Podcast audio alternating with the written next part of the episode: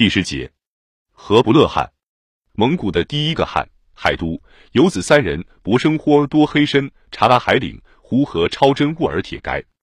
博生霍多黑身便是成吉思汗这一系，即称为乞牙剔的这一系的始祖。察拉海岭呼便是太义赤兀体这一系的始祖。成吉思汗的年轻时代一直处于乞牙剔人和太义赤兀体人互相倾轧的过程中。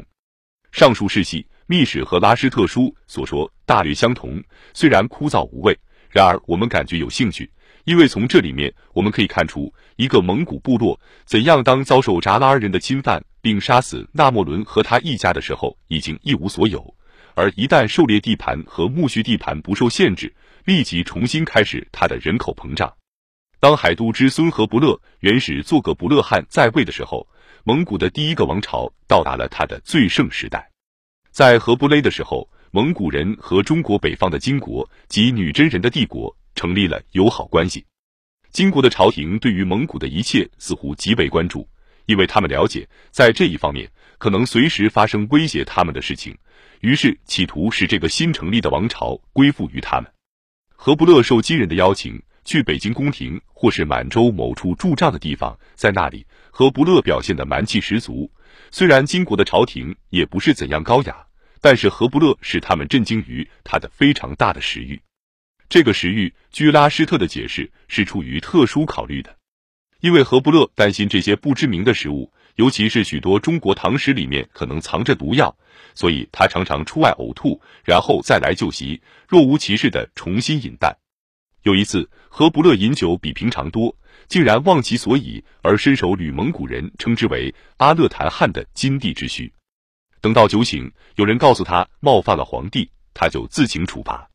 金地一笑置之，或者因为他认为对于野蛮人不能讲究礼貌，或者因为金人正在扬子江和中国人打仗，不愿意引起蒙古人的恶感。金地宽恕了何不勒，并且赐以厚礼金珠朝服，送他返回蒙古。但是在这个蒙古首领走后，金帝听信他的朝臣的劝告，又改变主意。他派遣使者邀请何不勒再回来，这位蒙古人预料回去有危险，拒绝邀请。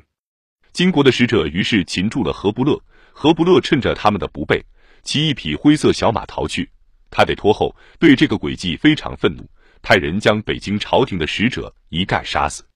可想而知，由拉施特从蒙古人这方面所传播的以上这段轶事，引起了中国北方金国君主的斗争反响。自公元1135年起，继续对蒙古用兵，有如通鉴纲目所述。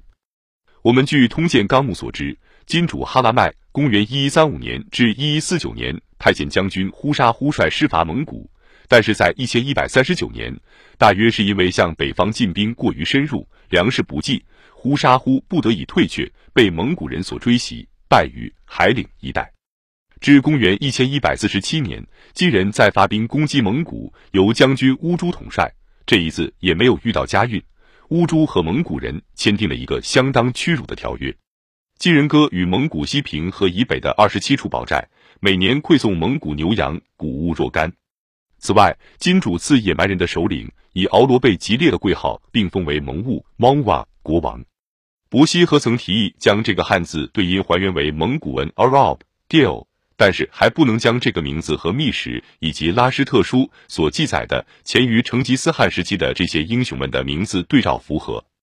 无论如何，我们可以确定，这个女真人的中国通古斯国家及金国虽然能够称霸于满洲和中国的北部，并且对于建立在南方的中国人国家屡战屡胜，然而对于蒙古人则处于抵御困难的地位。蒙古人在西北，在兴安岭旁边，在嫩江旁边都挫败了他。真正的蒙古人和金人帝国的净土相接，可以设想蒙古人曾将克鲁连河南边的塔塔尔人或多或少地臣服，或团结在他们势力之下。